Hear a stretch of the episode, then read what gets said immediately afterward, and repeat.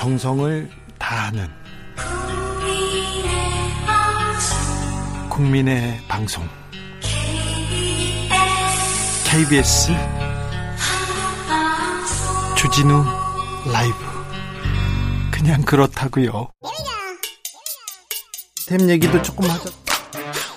향한 진지한 고민 기자 라이브 기자실을 찾은 오늘의 기자는 KBS 김수현 기자입니다. 어서 오세요. 안녕하세요. 네. 잠시 네, 죄송합니다. 아직도 이렇습니다. 죄송합니다. 네. 오늘 준비한 첫 번째 뉴스부터 가볼까요?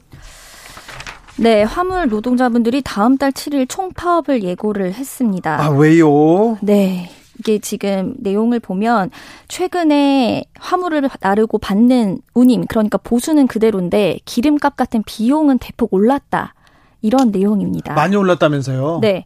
지금 보면 오늘자로 보면 전국 평균 경유값이 리터당 2,000원을 넘었습니다. 네. 휘발유 가격이 1,990원대인데 휘발유보다 지금 최근에 경유값이 더 비싸죠. 왜 비싸다면서요? 비싼 지나가다 보니까 진짜 경유값이 더 비싸더라고요. 네. 이런 현상이 나타난 게 좀 아시다시피 러시아의 우크라이나 침공 영향이 큽니다. 네. 유럽 같은 경우에는 디젤차 비중이 높아서 여전히 경유 수요가 많은데 러시아의 경유 공급이 주니까 국제시장에서 경유 가격이 치솟고 있는 아, 겁니다. 국제적으로 지금 경유값이 더 치솟고 있군요. 네, 맞습니다. 근데 화물차는요, 정부에서 보조금 주지 않습니까?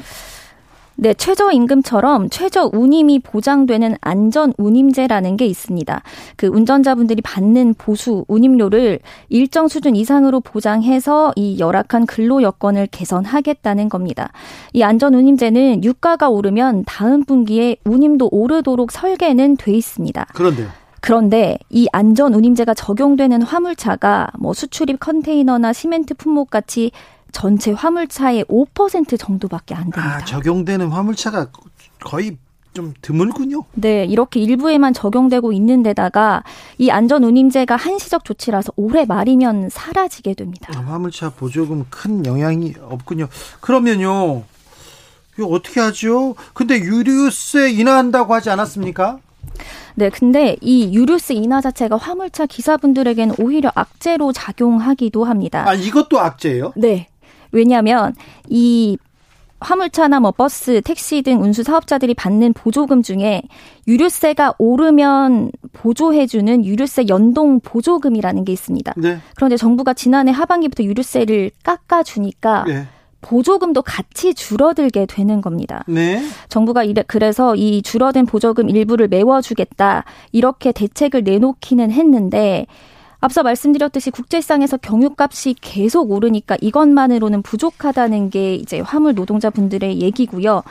그리고 앞서 얘기했던 안전 운임제 올해 끝나는 거 계속 해줘야 된다. 그리고 대상도 전 차종 전 품목으로 확대해 줘야 한다고 얘기하고 있습니다.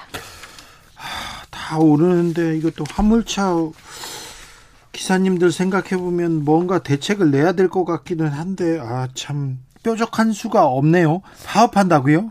네, 그래서 좀 물류 대란 같은 게 우려되다 보니까 해결책이 필요한 상황입니다. 네. 3806님께서 화물차 기사입니다. 너무 힘듭니다. 네, 화물차 기사분들 너무 힘들다는 분들 많은데요. 아유, 힘내세요. 그런데 힘내는 것도 좋은데 정부에서 좀 어떤 대책을 내야 될 것 같습니다. 머리를, 지혜를 모아 주십시오. 다음 뉴스로 가볼게요.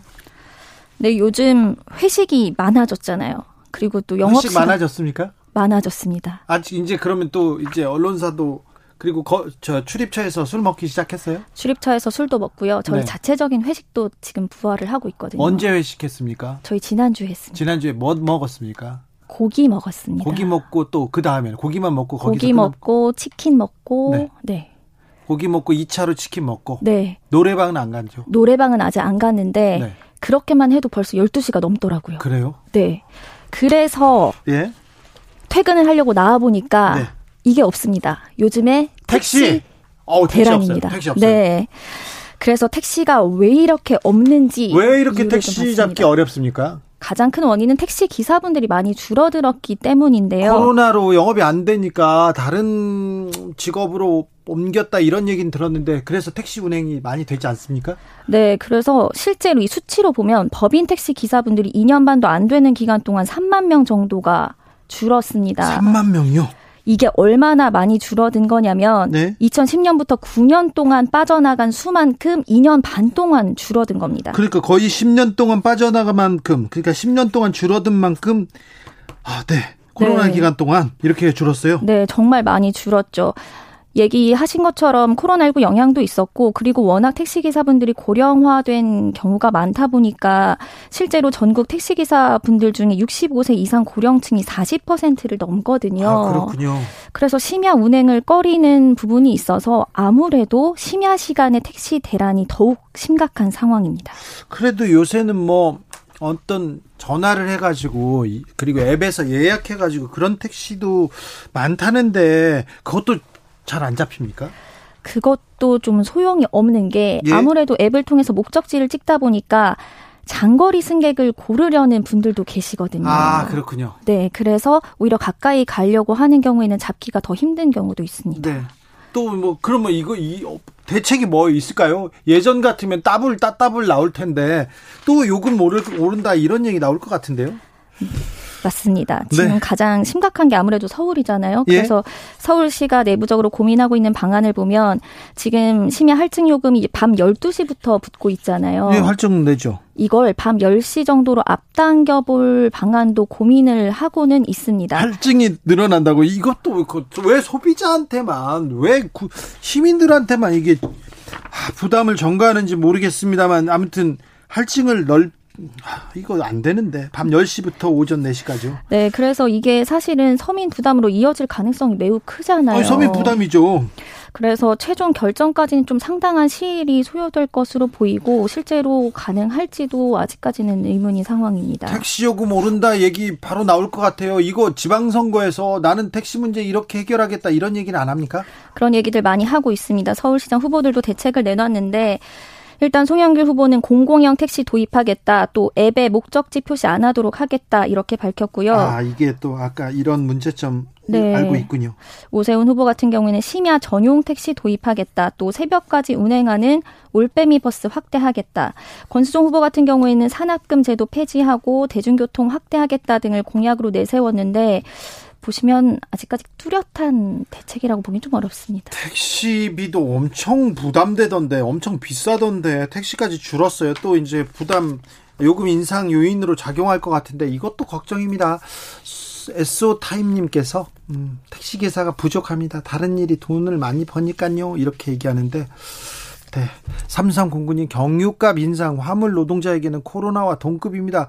굉장히 큰 부담입니다. 어서 대책을 내야 될 것 같습니다. 다음 뉴스로 가볼까요? 네, 이번 달 기대 인플레이션이라는 통계가 나왔는데 3.3%로 9년 7개월 만에 가장 높았습니다. 기대 인플레이션이 뭔가요?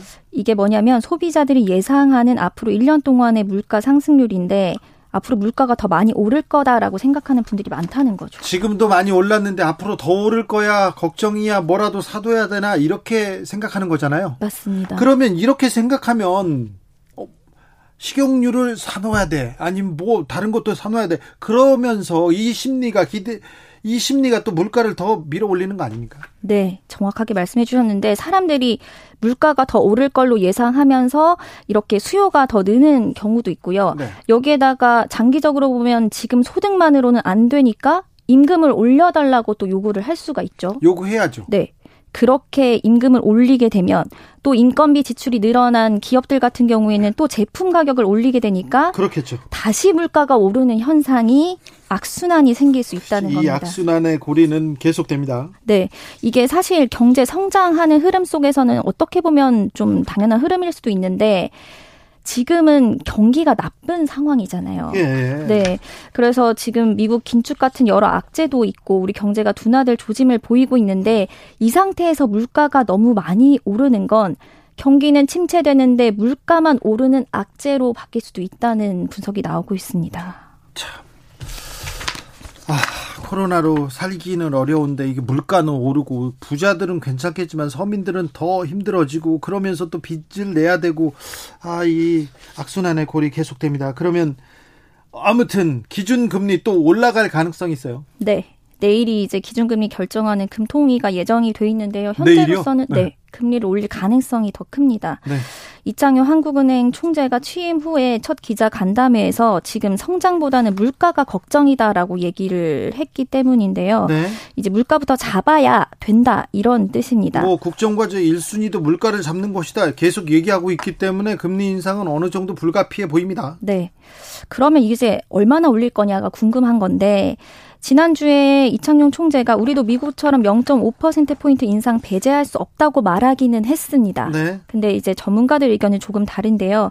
이건 물가 심리를 안정시키기 위해서 한 말이 아니겠느냐. 이번에는 0.25%포인트 인상으로 그칠 거다. 이렇게 예상하는 전문가들이 많았습니다. 근데 앞으로 또 올릴 거니까 뭐 언제 올리든 뭐 오른다 이렇게 생각해야죠. 네. 앞으로 연속적으로 올릴 거기 때문에 이번에는 0.25%포인트 정도 올리지 않 않겠냐 이런 전망이 많습니다. 자, 그 금리 오르면 그 이자 부담이 높아지니까 빚을 지지 않는 게 좋겠네요.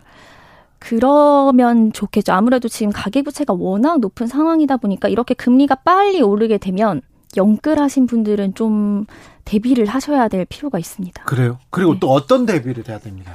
세, 생활에서 자 금리 오른다, 물가 오른다, 뭘 네. 해야 됩니까?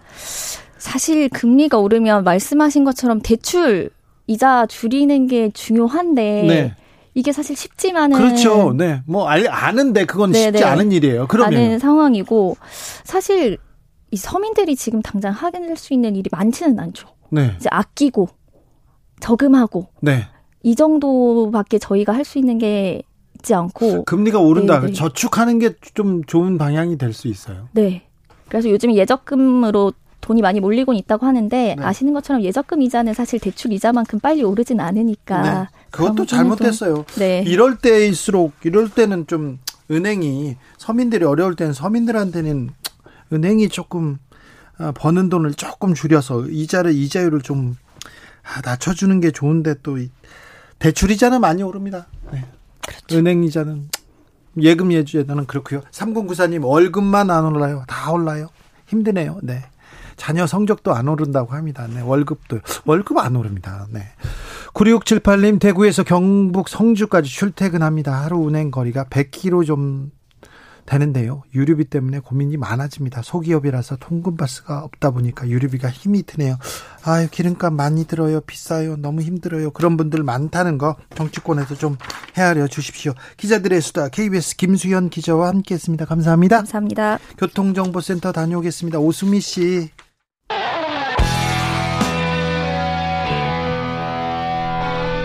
스치기만 해도 똑똑해진다. 드라이브 스루 시사 주진우 라이브.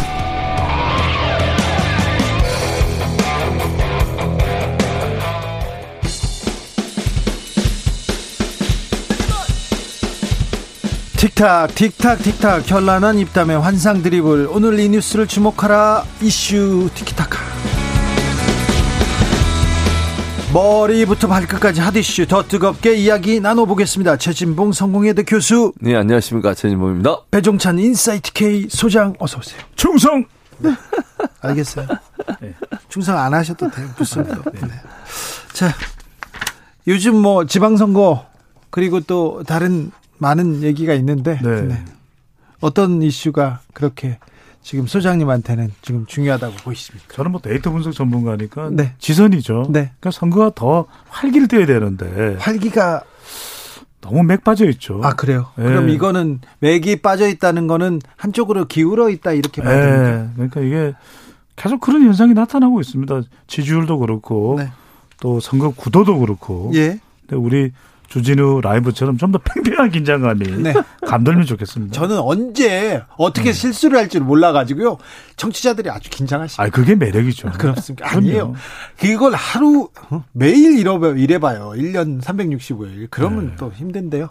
소장님. 소장님은 그렇게 맥, 맥이 빠져서 이렇게 한쪽으로 좀 기울어졌다고 보는데 교수님은 어떻게 보시는지요? 지방선거요? 네.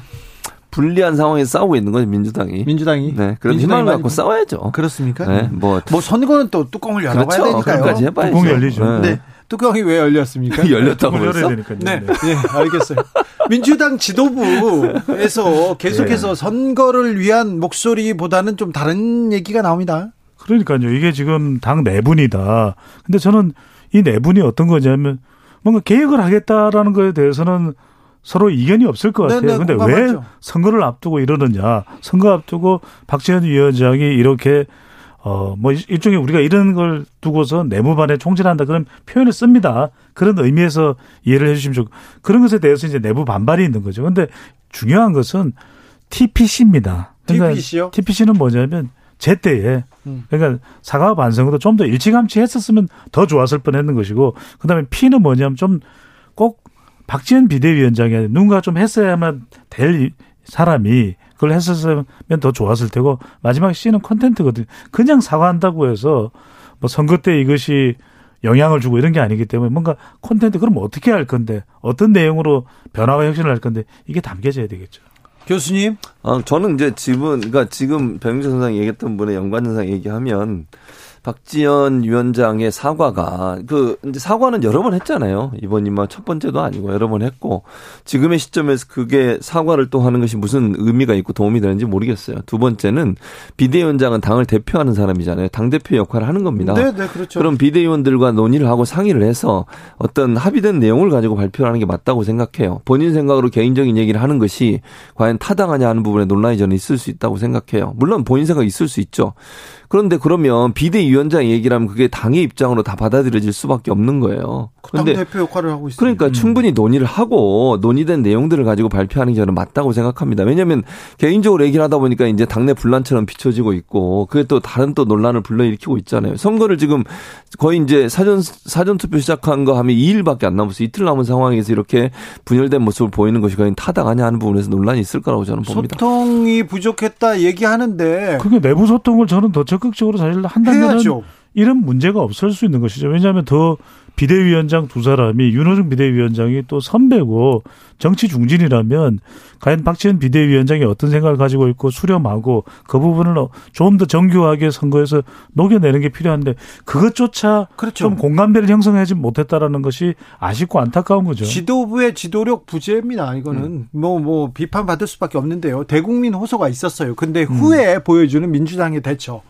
이것도 실망스럽다는 분들 많습니다. 그러니까요. 이게 우리가 이른바 18 문자 폭탄 보내기나 이걸 비판의 게시판에서 박지원 물러나라 또는 박지원 잘한다 이렇게 처리하고 처신할 것은 아닌 거죠. 이럴 때 오히려 그럼 뭐 선거는 우리가 왜 끝나도 선거 이후에 민주당의 운명이 있는 거 아니겠습니까? 그리고 그 정치 때 정치 선거에서 잘 지는 게 잘 지는 게 어떻게 지는 건가 이런 게 더 중요할 때가 있어요. 저는 그게 더 중요하다. 그러니까 대선 때 0.73% 포인트이기 때문에 저 젖잘싸 졌지만 잘 싸웠다 이렇게 아니 이럴 게 아니라 과연 민주당을 더 경쟁력 있는 정당으로 만드는 방법이 뭔가 이 고민을 정말 토해내는 것이 더 중요한 거예요. 그러니까 저는 아까 연장선에 또 얘기해 볼게요.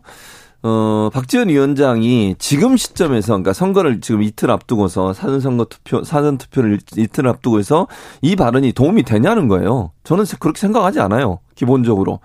저는 이준석 대표가 이제 맞불 기자회견을 했는데 저는 도리어 이준석 대표의 말이 맞다고 생각해요. 그러니까 제가 말하면 국민의 입장에서 그런 프레임으로 가는 게 맞다는 얘기를 하는 거예요. 왜냐면 이준석 대표는 뭐라 그랬냐면 야당이 발목잡이 하는 거 좀 막아달라. 4년 동안 책임있게 정치하겠다. 좀 밀어달라. 이렇게 얘기했어요.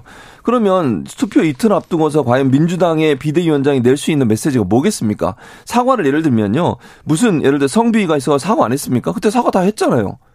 그러면 사과를 계속 하면 선거 이틀 앞두고 사과밖에 안 남아요. 사람들 생각에 뭐가 남겠습니까, 대체? 민주당에 대한 이미지가 어떻게 되겠냐는 거예요. 그러면 저는 구도 자체를 잡을 때 선거에서 그럼 윤석열 정부가 지금 현재 정권 잡고 나서 있었던 여러 가지 부정적인 부분들 이거 부각시켜야 한다고 생각해요. 왜냐하면 정권 견제론에 대해서 프레임을 만들어야 한다고 생각하니까. 그럼 예를 들어서 여섯 명이나 되는 사람들 장관 청문 보고서 채택도 안 되는데 그거 밀어붙여가지고 임명했잖아요. 정호영 장관 끝까지 몰고 가다가 겨우겨우 했어요 마지막에. 그리고 지금 윤재순이나 이시원 이 두 사람 계속 끌고 가고 있잖아요.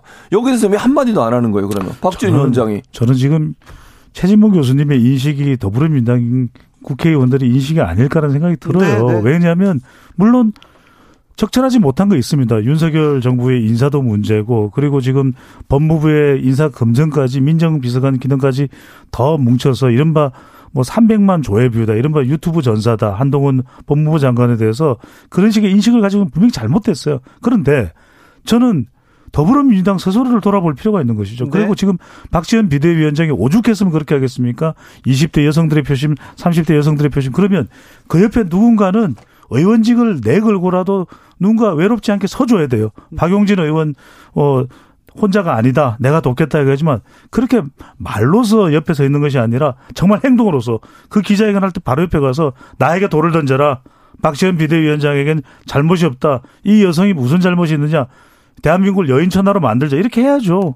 그런데 정작 실천은 안 하고 행동으로 나가지는 못하고 그냥 말로만 훈수를 둔다. 이건 아닌 거죠. 아니, 그러니까 박지원 위원장의 발언을 저는 다시 얘기하는데요. 음. 선거에 도움 안 돼요. 그게 무슨 도움이 된다고 생각하세요? 선거로만 도움 안 돼요. 아니 지금 지방선거를 앞두고서 전략적으로 행동을 해야 되는 거예요. 예를 들면 박지원 위원장이 그 말을 하려면 제가 아까도 말씀드렸잖아요. 기본적으로 다른 비대위원들과 충분히 상의하고 네. 민주당 내에 합의된 의견을 가지고 얘기를 해야죠. 아니 근데 박지원 위원장은 음. 내가 여기에 비대위원장으로 온 음. 이유가 여기에 있다. 왜 나를 모셔왔냐 저는 바로 그 말씀을 드리고 싶은 것이 저는 민주당이 더 경쟁력을 가지기 위해 그러니까 이게 민주당을 망치기 위해서 박지원 비대위원장이 발언한 것이 아니라 그러면 뭐하러 비대위원장을 수락해서 왔겠습니까?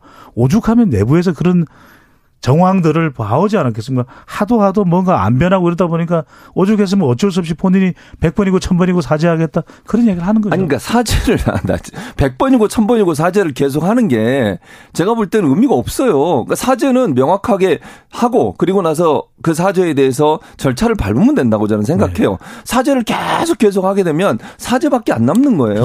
그리고 아니 그러니까 지금 이제 배종찬 소장하고 제가 의견이 다르기 때문에 그런 네. 건데 저는 기본적으로 생각할 때는 그리고 비대위원장이라고 하면요. 최소한 본인이 그 당에 들어와서 비대위원장을 왜 세웠겠습니까? 당을 좀 바꾸고 변신시키라고 세운 거 아닙니까? 네. 그래서 두 달이 지났어요. 네. 근데 자기에 대해서는 하나의 반성도 없어요. 그럼 본인이 민주당 들어와서 뭘 했습니까 대체? 사과한 거 맞고 다른 거 아무것도 없어요. 그런데 아니 그런 식으로 해서 과연 책임 있는 정치인이라면 본인의 입장에 대해서 잘못한 분도 본인 스스로 반성을 해야죠. 네. 그런 부분 전혀 얘기 안 하고 민주당 잘못했습니다. 박지원, 또 잘못했습니다. 박지원 위원장이요? 네.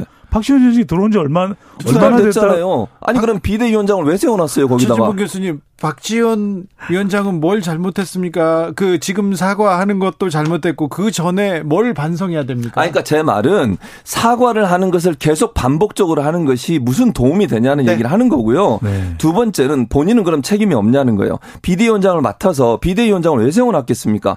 당이 어려우니 당신이 들어와 좀 바꿔주세요라고 네, 네. 비대위원장을 세워놓은 거예요. 그러면 지금까지 아무런 변화가 없었던 것에서 본인은 책임이 없냐는 저는, 얘기를 하는 거예요. 저는 그걸 지금 대선 끝난 이후에 당을 개혁 하겠다고 당의 모신 인물이 박지원 비대위원장이고 어떤 권한이 있죠? 지금 윤호중 위원장은 국회의원이기도 하고 수많은 170여 명 국회의원 중에서 지금 박지원 잘했습니다. 내가 대신 방패가 되겠습니다. 내가 그 모든 비난을 감당해 주겠습니다. 그런 지금 국회의원이 있습니까? 아니, 박 비대위원장의 역할은 대표의 역할이에요. 그럼 그 역할을 해야죠. 본인이 만약 그 역할을 못할 거면 그 자리에 왜 앉아 있습니까? 그런데 아무런 권한과 힘도 안 주고서 아니 비대위원장이 권한이 없어요? 아니 그러면 어떤 의미로 권한이 없다고 얘기하시는 자, 거예요? 그런데 그 그런데 이 논란을 두고 논란이 음. 계속됩니다. 한 번 얘기했는데 어제 얘기하고 오늘 또 다시 얘기합니다. 네. 그런데 박홍근 원내대표 그리고 어, 지금 비대위원장인 윤호중 비대위원장 우리하고 뭐 고려하지 않았다 뭐 상의한 적도 없다 하고 이렇게 나갔다 불협화음이 있다 계속 이렇게 보이는데 선거를 앞두고 이게 민주당이 선거를 치르는 정당인가 아니면 이게 내부에서 무슨 권력 투쟁을 하는 정당인가 이렇게 볼 수밖에 없는 그런 상황으로 갔어요. 그러니까 저는 더불어민주당이 더 안 좋아지라라고 해서 이런 박지원 비대위원장의 발언이 있었다고 보지는 않아요. 네? 말 그대로 최재명 교수님 말씀처럼 왜 선거 앞두고 이러느냐 또는 좀 더 내부에서 소통하고 난 이후에 정교하게 발언을 해야지 그것도 저는 지적할 수 있다고 봅니다. 네네. 네. 하지만 박지원 위원장이 이렇게 이야기할 수밖에 없는 상황이 무엇일까? 이 부분을 더, 더 짚고 넘어갈 필요가 있다라는 네. 것이죠. 그러니까 그 상황이라고 하는 게 그 상황이 대체 뭐예요? 나는 그러니까 이렇게 생각해요. 아니 제가 이렇게 네, 여쭤볼게요. 네. 지금 더불어민주당 아무런 혁신과 개혁을 해야 될 아무런 과제가 없습니까? 그러니까 과제라고 하는 건 저는 다 있다고 생각해요. 예를 네. 들면 성비인 문제도 그래요. 국민의힘에서 이준석 대표 관련된 여러 가지 의혹이 남아 있는 상태고 윤재순 비서관에 대해서도 그런 문제가 있었는데 그냥 넘어가잖아요. 거기는. 아니, 그러니까. 그러면 그런 부분들을 적극적으로 지적하고 문제를 지적하면서 얘기를 하는 게 맞지. 사과를 계속 하는 거. 제가 아까도 말씀드리잖아요. 사과를 하지 말 사과한 게 잘못됐다고 얘기하는 게 아니에요. 그 사과가 반복적으로 계속되는 것이 과연 무슨 도움이 되느냐 얘기를 하는 거고요. 네. 그러니까 저는 이런 말씀을 드리지 않을 수가 없는 음. 것이 제가 국민의힘이 완벽하다, 국민의힘이 문제없다고 말씀드리는 것이 아니라 국민들이 원하는 건 이럴 거예요. 그래도 얼마 전까지 여당이었고 거대 야당이면 스스로의 문제를 오히려 더 적극적으로 살펴서 바꿔나가는 민주당의 모습을 보고 싶은 것이지 국민의힘은 이래요. 이준석은 이래요. 과연 그걸 유권자들이 더 적극적으로 듣고 싶어 할까요? 그러니까 사과라고 하는 거 아까 똑같은 얘기를 또 네. 반복해서 네. 할 수밖에 없는데 사과했잖아요. 음. 사과 안 했습니까? 그것도 한두 번이 아니라 세 번 정도 했어요. 그 문제에 대해서. 근데 또다시 사과를 해요. 그러면 지금 현재 민주당이 계속 잘못되고 못되고 있고 변화된 게 없습니다. 이것만 계속 부각시키는 거거든요. 네. 그럼 그것을 과연 부각시키는 게 무슨 도움이 되느냐는 얘기를 하는 거예요, 저는. 1474님께서 네. 사과도 한두 번이지 시도 때도 없이 사과하면 사과를 해도 먹히지 않습니다. 해법을 제시하고 앞으로 방향을 확실하게 그, 그 책정해서 맞습니다. 당을 이끌어 가야 네. 합니다. 9869님께서는 박 위원장 솔직히 뭘 그렇게 잘 알겠습니까? 음. 아직 정치 신인이잖아요. 옆에서 도와주는 사람이 있었으면 좋겠습니다. 그렇죠. 비대위원장으로 당 그렇죠.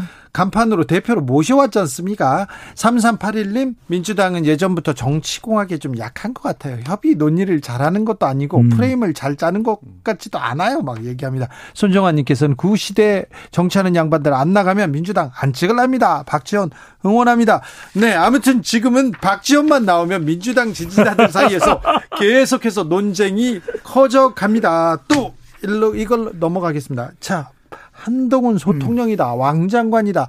이 논란은 한동안 계속 될 것 같습니다. 힘이 몰렸어요. 그렇죠. 그러니까 문제는 법무부에 지금 인사 어, 검증까지 맡겨놓은 상황이잖아요. 예? 너무 이제 한쪽으로 힘이 몰리기는 하면 저는 상당히 부정적인 요소가 나올 거라고 생각해요. 인사정보라고 하는 것이 공무원, 공직자들 인사정보가 다 한 곳에 모이게 되는 그걸 캐비넷에 다 쌓아놓고 공직자들 공기 잡기에 충분한 내용이 될 수 있다고 저는 봅니다. 아니, 인사가 인사권이 얼마나 셉니까? 그러니까요. 아, 그렇죠.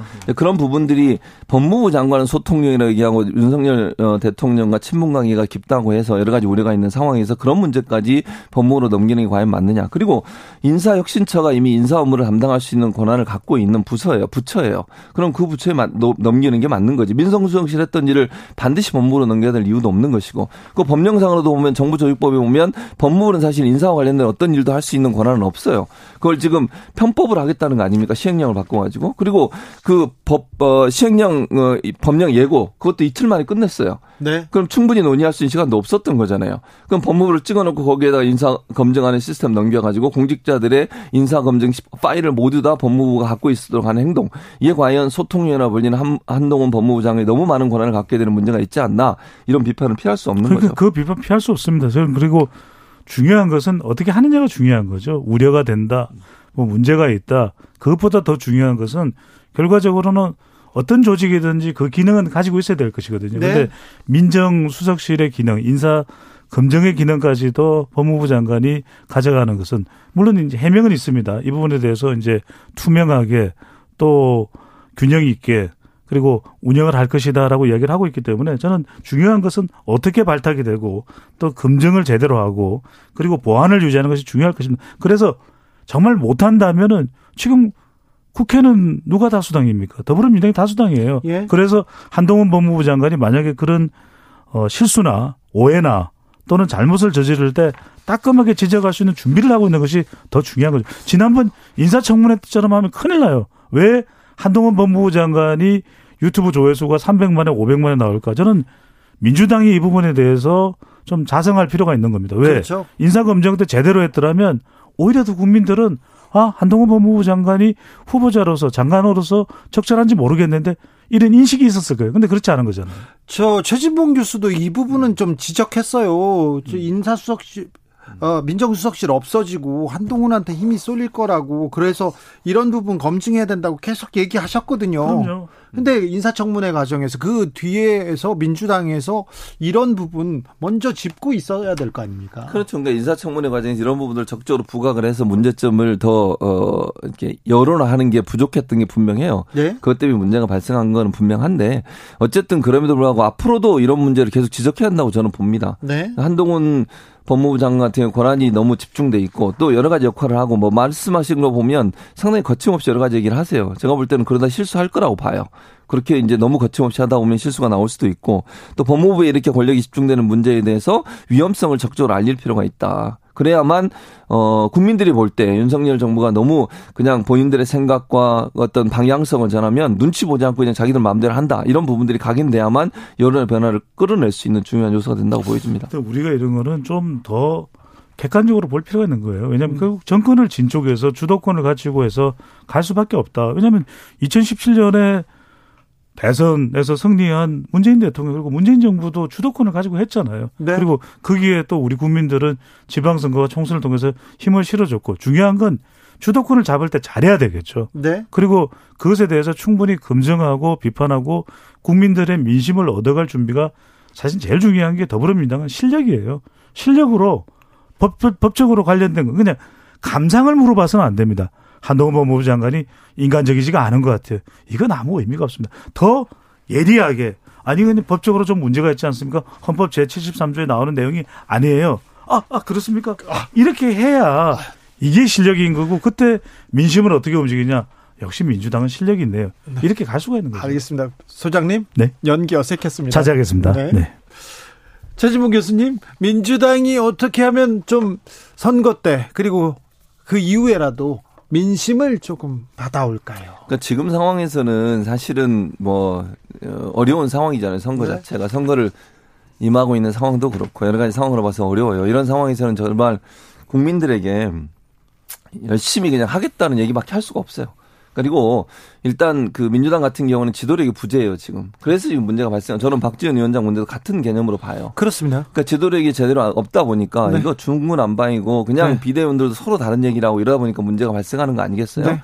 그러니까 한, 단일 대우를 이루어서 정말 그 대안을 잘 제시하는 그런 야당으로서 모습을 보여줘야 되고 그런 점에서 보면 지도력이 정말 필요하기 때문에 저는 지방선거 끝나고 나면 빠른 시간 안에 전당대회에서 지도력을 새로 세워한다고 저는 생각합니다. 국민의, 저도 세 가지를 말씀드리고 싶은 것이 국민의힘에 대한 세 가지를 얘기해 주십시오. 민주당은 준비하는 아니, 국, 것 같아서. 국민의, 국민의힘은 네. 더불어민주당에서 국민들의 민심이 돌아선 그거를 예의주시해야 됩니다. 네. 그런 순간이 국민의힘한테도 올 수 있어요. 언제든지 민심을 바뀝니다. 네. 민심은 천심이고 그 천심만큼 무서운 건 없지 않습니까? 네. 그러니까 국민의힘도 어 괜찮아. 우리가 지지율이 올라가고 있으니까 네. 임기 초반이니까 우리 마음대로 우리 의지대로 그냥 알아서 하면 되겠네 이렇게 생각하시면 절대 안 되고 알겠습니다. 민심은 언제든지 다시 6개월 뒤에 3개월 뒤에 네. 1년 뒤에 돌아온다는 거 잊지 말고 항상 우리 주진우 시사 라이브 경청하면서 음. 아 이게 민심이구나 바꿔나가요. 알겠습니다. 배종찬 소장님, 최진봉 교수님 감사합니다. 수고하셨습니다. 끝이에요. 네, 배종찬 소장 뭐 준비했는데 제가 다른 질문을 했지요. 네,